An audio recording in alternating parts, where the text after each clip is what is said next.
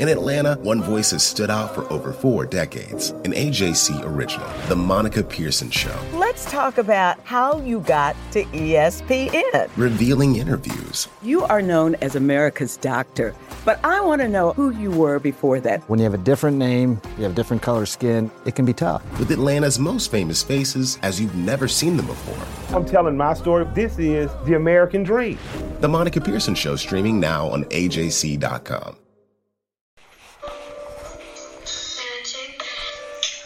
This is D. Orlando Ledbetter of the Atlanta Journal Constitution, here with the 240th episode of the Bowtie Chronicles podcast. Everything you need to know about the Atlanta Falcons. Normally on the midweek podcast, we uh, preview the, the upcoming game, but today we have President Rich McKay stopping by for a interview session. He did with the AJC with myself and Steve Hummer. So we're going to give you all of that today. We'll preview the, the Chiefs real quick. Hey, the defending Super Bowl champs, Kansas City Chiefs, they're pretty good. They got a quarterback, his name's Patrick Mahomes. He can throw the ball any kind of way. He's throwing a lot of touchdown passes. Got a guy named Frank Clark on the defensive side. He's mean. So, and then lastly, Travis Kelce, he's pretty good tight end. Tyreek Hill's kind of fast. Yeah, gonna be a long day in Kansas City unless the Falcons, uh, you know, go out there and you know make this their Super Bowl and just go after it. I'm sure they're gonna try it, but Kansas City just got too much. They uh, Kelce, 98 catches, 1,318 yards, and 10 touchdowns. There you have it. That's your preview of the Kansas City Chiefs. Let's get to the President Rich McKay all things about the search for the general manager and the new football coach. He gives a lot of insight on uh, hiring. Um, you know, going back to Tony Dungy, talking, you know, like talk about Bobby Petrino, uh, then to Mike Smith, and then Dan Quinn. You know, all those searches that he oversaw. So let's get right to it. Here's Falcons president Rich McKay. He was. Uh fact that it took us to hire Tony, um, that shouldn't happen. He should have coach. Right, right, right. His resume, he's the example, Steve, of a guy who was getting knocked on the fact that he's not self-promoting. He's not he's not trying to get D-Led to write something about him. He's not trying to he doesn't do any of that. And yet his resume was just ridiculous. You know, defensive coordinator at age 27. You know, just for the Steelers. Um, you know, walk on at Minnesota, starting quarterback, walk on at the Steelers, starting safety in a Super Bowl. I mean, just so that was he was pretty easy. Mm-hmm. Has the has the talent level of the team been overstated, and that's why we're seeing the losing seasons, the seven nine, seven nine, four, and well maybe six and ten if you can get there.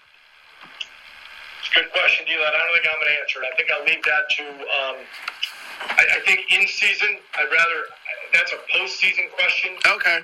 So you know what I mean. I just I'd rather I, I'm I'm proud of our football team for one thing, and that is working their ass off to get ready every week and play a game. Mm-hmm. Uh, and I'm as disappointed with the record as you are. Mm-hmm. And uh, where does Raheem stand? I mean, they've played hard for him. Uh, results have been been tough, but uh, where does he stand in the process? He will, he will definitely, in the process, be interviewed. Um, he's earned that right. Um, I've known Raheem a long time. Um, remember when we hired him in Tampa uh, as an assistant secondary coach, mm-hmm. uh, and so he uh, um, he is really a good football coach. He is, you know, he inherited a situation. We were 0 5. Uh, are an interim coach with 11 weeks to go. That's hard. Uh, that's more than challenging. Um, so he, he's earned that right to be interviewed, and he will. Mm-hmm. Uh, do you have a preference as to uh, the order here? Uh, GM first, then coach, or do you you're going to try to marry the two somehow? Really hard, Steve. This is a really you know. So, so just think back to the to the Mike Smith and Thomas you know Dimitroff uh, time period. Um, we we went in there and, and it was probably the you know because I used to be the GM, so it's the first time I've hired a GM, been part of that. And, and we went in with the idea, of, well, let's hire the GM first, right? Let's do that, and let's have the GM be part of the process. Well, we just couldn't make it happen. We were going through the process, interviewing people. We had a bunch of um, uh, GM interviews in person. Uh, New England would not allow us to interview Thomas in person, so we were doing a literal webinar, uh, which let me just say this to you was not this clear. We did not have seen Abe Lincoln in what we saw, um, and uh, it made it difficult. We ended up hiring Thomas, kind of agreeing on Thomas after we had taken Mike Smith all the way to the end. So before we pulled the trigger on Mike Smith as the hire, we let Thomas come in and talk to him. Um, but that was a two-hour meeting, and that was, you know, that that's what it was. I can't predict for you how this one will play out. It'd be nice, you know, that that, um, that, that the GM's hired before the coach, but it could very well be that the coach is hired before the GM. Either way, the mix of the two does matter. It does matter, uh, and you want to make sure that you've got a commonality of plan and they understand and there's communication. But I don't think you can just dictate the timing. And it has worked hiring the coach first for other teams. It has, absolutely. I've seen it. I've seen it, and I've seen it lately. I've seen it lately where heck, GMs have been hired a year later by coaches, and it's worked. Obviously, in Buffalo, it's, it's worked very well. So, you know, it's it's. I, I said to somebody the other day, they asked me this question. We were talking about it, and I don't know that I like it on the record, but I'll just tell you that I said, you know, it is a tale as old as time on who should go first and how. It's just it depends on the individuals. Your job is to try to make these individuals such that they can get along and they can get the best out of each other. And it depends on who they are as to how it's going to get set up. And what will be the uh, role of analytics? We hearing a lot of that out of Charlotte, and then how do you mesh that with the um, the, the, the Arthur talking about the? Uh, let me see. I got the six core values must be exemplified.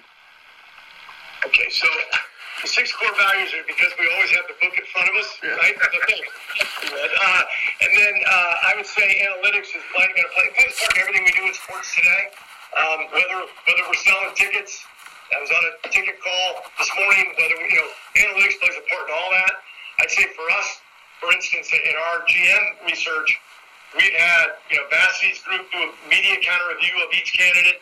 We've had our analytics group do an analytics review of each candidate, their drafts, their free agency. If they were pro guys, we looked at free agency. If they were college guys, we looked at draft. So anal- that world is uh, is important. Thomas did a did a really good job as a general manager in driving that. Uh, we you know we created a football analytics department. He really created it, and um, they'll play a part. It would be up, obviously, to the GM and the coach as to how much they're going to incorporate that into their daily use. Okay. But I would tell you, we're as, as an organization between Dan and Thomas, we were definitely one that was driving towards using a lot of that uh, information. How, how competitive do you see this uh, this process here this year? Because there's going to be uh, several Steve, it's, it's a good question, and the answer is it, uh, manager as well as coach openings. Yeah, I think the, the answer is back to what we talked about, you know, before when you when you brought up the, uh, the bad name. Um, it'll be competitive, but it can't drive your timeline, right? You have to let interviews happen. You have to take your time. You have to get it right, and you can't get caught up in the moment because, um, and I think we'll be good at that because I think we've learned, and that's what we did. Um, even in even in the last one when we interviewed, I mean, there were a number of teams that wanted to hire Dan Quinn, and we knew that that you know we had a problem because you're not allowed to hire him as, as he's proceeding through, um, and that meant other candidates were leaving. They were just leaving, and we were okay. We said, okay, we, we still have a big list. We can still, if we don't get Dan, we still have a big list, and I think that's the way you have to look at this. I believe our job will be attractive. I believe that, that these jobs start with ownership. That's how people measure them. I mean, I just know I, I once was looking for a job, and I was only thing I worried about was ownership. The second thing was where am I going to live? That's going to matter to me. Um, and then I'll then I'll worry about football team because in my mind, with parity in the, in the league, and I don't think we're allowed to parity. Let's say competitive balance. Where we are as a league, because parity is somehow negative. You can win in this league very quickly. I mean, we took an 07 4-12 team that many people said we weren't going to win forever, and we won the next year. We're in the playoffs. Should have won a playoff game on the road on Arizona. I'm still pissed, um, but it happens. Yeah, I was going to ask you about the sales pitch. I mean, you're going to have to sell yourself as well as candidates selling you. And Yes. what do you th- what do you think your the key ingredients are that will make you the most attractive place to live? ownership, ownership, ownership. And Steve, I think it starts with people that are willing to give you all the support you need to win, willing to give you all the um, finances you need to win, and, and, and are not going to live their life um, second guessing everything you do. And I think Arthur does that extremely well. Uh, you know, we had one GM over the last 12 plus years. There are teams in our league that had seven GMs in that time. Many of them had four. A lot of them had three. So it's, you know, I think we've proven that we, you know, that there, there's a way to let them do their, their gig and us give them the support they they need. Um, and I think that will sell. I think that sells well. And I think Atlanta is a really good place to live. And I think the guys in our league know that. And uh, or y'all, do you structure wise, are we going back to or staying with the co-team builder approach, or will the GM have uh, you know kind of round wolf traditional GM powers, uh, and the coaches? It's a, good- it's a good question, D-Led. I would say to you, the answer is going to depend on the people, right? It's going to depend on who those people are and what their skill set is. Are they a first-time GM? Are they a veteran GM? Are they a first-time coach? Are they a veteran coach? You know, in Mike and Thomas, we were we were two first-timers, right? First-time GM, first-time coach. Uh, and we went more traditional. We went Thomas. Okay, you've got all this. Uh, and and then when, when Dan came, you know, we had a different situation. We had three teams trying to hire him at the same time we were. And the way we, we split it up at that point was we gave Thomas 90 and gave Dan 53. Um, I, I don't know what that answer would be. It will depend on the people, what their strengths are, and what you know what they give us as a vision and why why they want what they may want from a structure standpoint. and what made um, Anthony and Rick Smith uh, attractive to y'all to interview virtually? Since we have that on the record.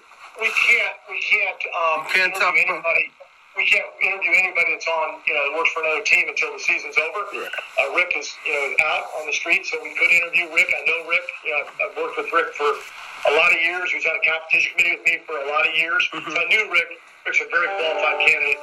Rick's going to get interviewed by every team, and he should. And then Anthony Robinson's the example of the guy that literally has he has worked it up and gone all the way in this process. Been, uh, you know, a director of college scouting and somebody we have a lot of respect for and think has a lot of runway. So those were just two we wanted to do. Uh, it gave us an opportunity to figure out, as we're doing today, how does this all work virtually? Give an opportunity to interview. You know, we, it was it was a good experience for us. Those are two really good candidates, so we were happy to do it. Arthur, you know, it was it was uh, it was very productive. It was not quite like Thomas's, where I think I was looking at a phone and trying to see if I could see him because it, it was so hard to see in those days on the WebEx or whatever we were using uh, in those days. A little better now. Hey, um, and part of that process is um, how what do you tell the, the next GM as to what your role is going to be going down the road, and and do you have to make any sort of assurances that that, that you are going to be in the Yes, Steve. so I would say it'd be similar to uh, way or what he wants to do? Yeah, if you look back at, at 07, we had the same kind of discussion then, right? I was coming out of being the GM. All of a sudden now I'm just going to spend time as the president, and everybody's like, Let me pause right there. That's the big question, kind of tailed off. Uh, Hummer was asking Rich McKay, hey, what do you got to tell the candidates to assure them that you're not going to be in the way of what they want to do? And he has a pretty revealing answer. I know there's been some talk out there about Rich's role and what does he do and is he in the way? And um, I think he gives a great response. I'm not going to speak for him here, but uh, I think it's telling that he hasn't been in a draft meeting or a free agency meeting since 07. But here's Rich McKay answering that question. like, oh, aren't you really going to sit? And, you know, so I, I kind of say it this way. I haven't sat in a draft meeting since 07. Haven't sat in a free agency meeting since 07. I go to the same meetings that Arthur goes to. So we'll go to the summary meetings and we'll say, hey, what are we doing this week and why? And we'll go to this free agency meeting. We'll say, what are we doing this week and why? Show me the salary cap budget. Show me, you know, I'll do that. Um, I won't shame on me if I were to try to make a decision that way because I haven't watched the tape. I haven't seen the players. You know what I mean? I'm running the business side of the business. And on the football side, I'm trying to give them enough support so that I know when they need something, we give it to them.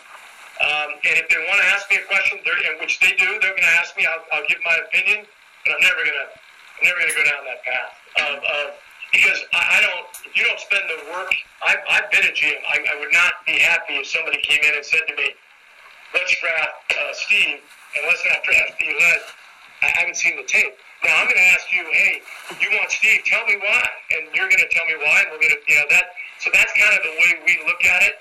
The only change we made last year when we um, were going to make it, but it didn't really happen because of COVID, was that I went from spending probably three days a week you know, CD let out there a couple days a week at Flowery Branch and, and a couple days at Stadium. Mm-hmm. So I was going to spend five days a week at the, at the Flowery Branch. Didn't mean I was going to meet with Dan and uh, Thomas, but I was going to spend five days a week out there, give Flowery Branch a little more attention. Um, COVID came, and that didn't happen. We closed uh, March 13th, and that was the end of that. Mm-hmm. Hey, how are you all uh, pick wise and salary cap wise? My agent people keep pointing me to Jacksonville. They got all these picks and all this money, and maybe Trevor Lawrence. Um, so, I mean, that might be a destination for folks. But how are you all painting that picks and salary cap issue? We like our core players. We have some players here that are very good players playing at a high level. Maybe Jared, I mean, just went the Pro Bowl last night. Mm-hmm. We have players playing at a high level that are getting paid a lot of money, and therefore they impact the cap. So I think that there's no question, D-Led, that and pick-wise, I, I want to say this too, so I get it right. Mm. I think we only have six picks out of the seven rounds. I don't think we have a seventh round pick. I think we traded it, right, David? And I think we're going to get Comps. get between one and three comp picks. Okay. We'll end up with let's call it eight or nine picks. I, am not sure. Okay. Uh, uh, salary cap wise, we're tight to the cap. Um, we have a lot of players under contract. There, there's no question that a GM and a coach with a shared vision will have a way to maneuver that. Um, and, and, you know, I did grow up at a time, literally when I was in Tampa, where mm-hmm. you know we had a lot of good players, and, and we were tight to the cap, and we actually on certain weeks we did not have our full allotment of practice squad players because we could not afford to have them practice because we couldn't afford to have them hit the cap. I've seen tight caps. I'm, I'm convinced that people will view that as something that is um, maneuverable, if that's a word. Okay. You would know if that's a word. I don't know if that's a word. Maneuverable? Sure. Why not? Why? Yeah, we'll. Let's go with it. I know how to spell it. Starts with an M. Yeah. Hey, last one for me. You've uh, uh, you oversaw the building of a one and a half billion dollar stadium, uh, and that's going to stay up for a couple decades, I would imagine. Uh, but is it teams come and go? Is it harder to build a team than it is this big stadium? Uh, or the cha- more challenging? Like, uh, the the stadium. Um, that's a good point. A good question. So I would say to you that the the, the one in Tampa that we did uh, was harder than the one here. The one in Tampa was so contentious, and you know I was just sitting out there just getting you know hit every freaking day uh, on you know the, that that stadium was very tough because really the, the stadium in that one, Steve, was if we don't get the vote, we're moving. Right. right. So people don't take that well, right? There was, there was, it was, and we won by half a percent, three quarters of a percent um, in the vote. In this one, you know, Arthur's not leaving. Arthur, you know, we, we we never tried to play hardball. So I would say the hard thing in this one was getting people to realize that there was a timetable that we needed to push in order to get it built. And they just wouldn't believe us on that. And eventually they did. And still, what, what did we do? We finished a week before the first game, and we really didn't even finish. So it shows you how, I think in this one, the process was easier. The getting it over the, the final finish line and then the design and the build, much harder. Much harder. In Tampa, we didn't do any of that. We just showed up and the stadium was finished. So, but is team building harder than building building? I think team building has more um, um, variables that you don't get to control, and those variables uh, are, are extremely frustrating at times, and therefore it, it, it definitely has a element to it that is frustrating and challenging. Whether that's injuries, whether you know whatever it may be. Hey, teams in your division all of a sudden get great. You know, I mean, there's just so many things that happen um, then I think um, I really felt like in 04, you know, I, I felt like with that team, and I inherited a lot of that team, I thought we were going to win the Super Bowl. I was pretty convinced of it. Um, and, and we didn't. And, and so I, I would have told you three years ago we were going to win the Super Bowl, and we didn't. And so it's frustrating. Uh, there are plenty of challenges in team building.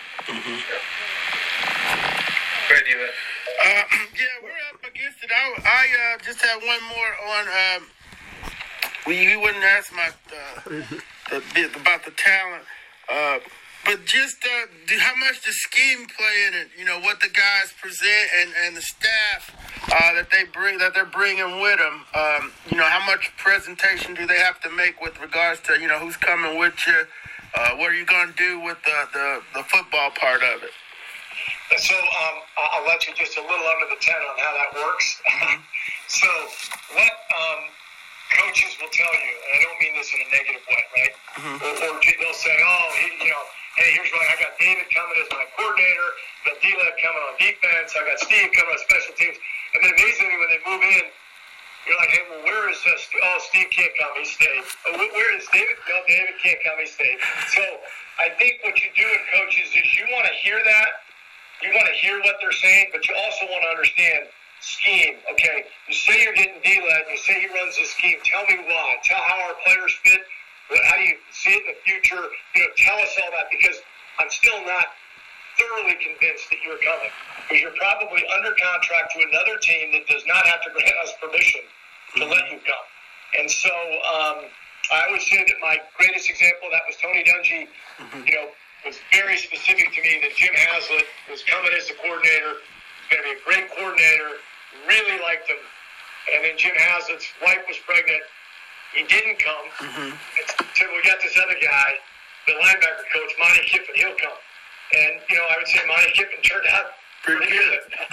so it just, those things, um, you want to ask them, you want to hear their thought process, you want to hear names, but, you know, you want to also be a little, you want to understand it may not happen. In Dan Quinn's case, I will say he was very specific in the interview. I want Kyle Shanahan. I want that scheme, and I want him. And so, if you remember, um, and I think we had people write articles trying to get us in trouble over this, but which, which we were not in trouble for. You know, we actually hired Kyle before we hired Dan.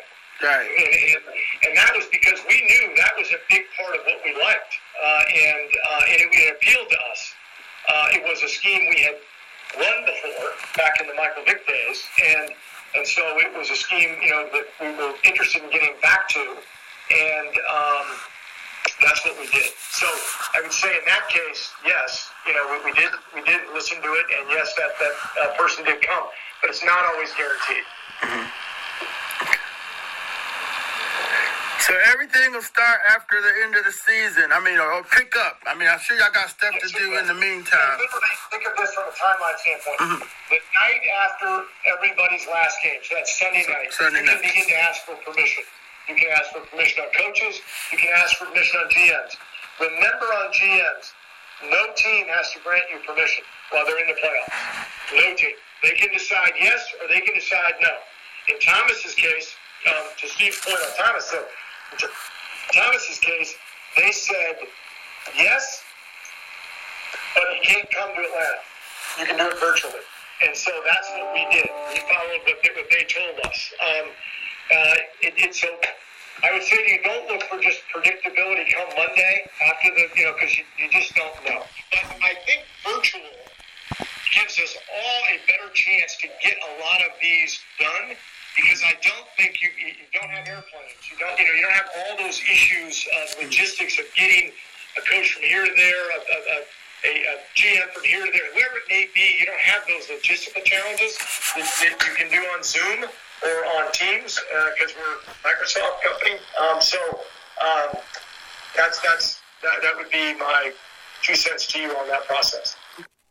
There he is, Rich McKay, on the general manager and coach process. Sorry for the coughs in there. I didn't know I was going to put this on the Bowtie Chronicles at the time. And uh, the writing, you heard some writing. Uh, and uh, then a couple tweets came in at the end there. So one from LinkedIn and one from Jason Butt.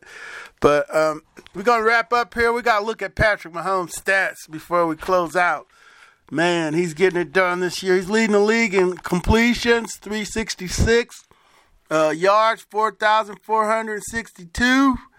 And uh, yards per game, 318.7. They're 13 and 1. He's completing 67.3% of his passes, 36 touchdowns to five interceptions. So um, the Falcon secondary has been under siege all season long. It's probably going to be that way on Sunday in Kansas City. So with that, we're going to get on out of here. We heard from Falcons president at uh, Rich McKay at length on the head coaching search and the general manager search gave us some little history on how some of this stuff will break down and how uh, they plan to approach it. You know, there's a lot of talk out there on, uh, uh, you know, when you call around, folks say, well, hey, he might be in the way. And, uh, you know, we heard it too. And uh, some other people heard it. Uh, you know, we said that we phrased it as folks were concerned that they just put the Tampa Bay band back together. But that's not the case. It doesn't appear to be. And he, um, you know, assured um, he assures the candidates that, hey, I haven't sat in a meeting since 07 or a free agency meeting since 07. He goes to Arthur. He's Arthur's conduit. He oversees the businesses and the business of football. So he's going to get people in here and let them do their job. From that interview, that's what I take. So let's uh, get ready to get on out of here. Hey, Merry Christmas to everybody out there. Uh, man, I got all my shopping done. Just gonna try to double check, see if um, there are a couple other things I wanna wanna get, but um, yeah, we're all set and ready to go. Just trying to decide if I want to smoke a turkey or not on uh, Christmas. The Falcons have uh, suspended all operations, no media availability, no uh, practice, so I don't have to go out there. So all right, let's get out of here. This is the 240th episode of the Bowtie Chronicles podcast. Everything you need to know about the Atlanta Falcons. Thanks to my man Steve Hummer for sitting in on that interview. Great questions by Steve. Take care and have a great rest of the week.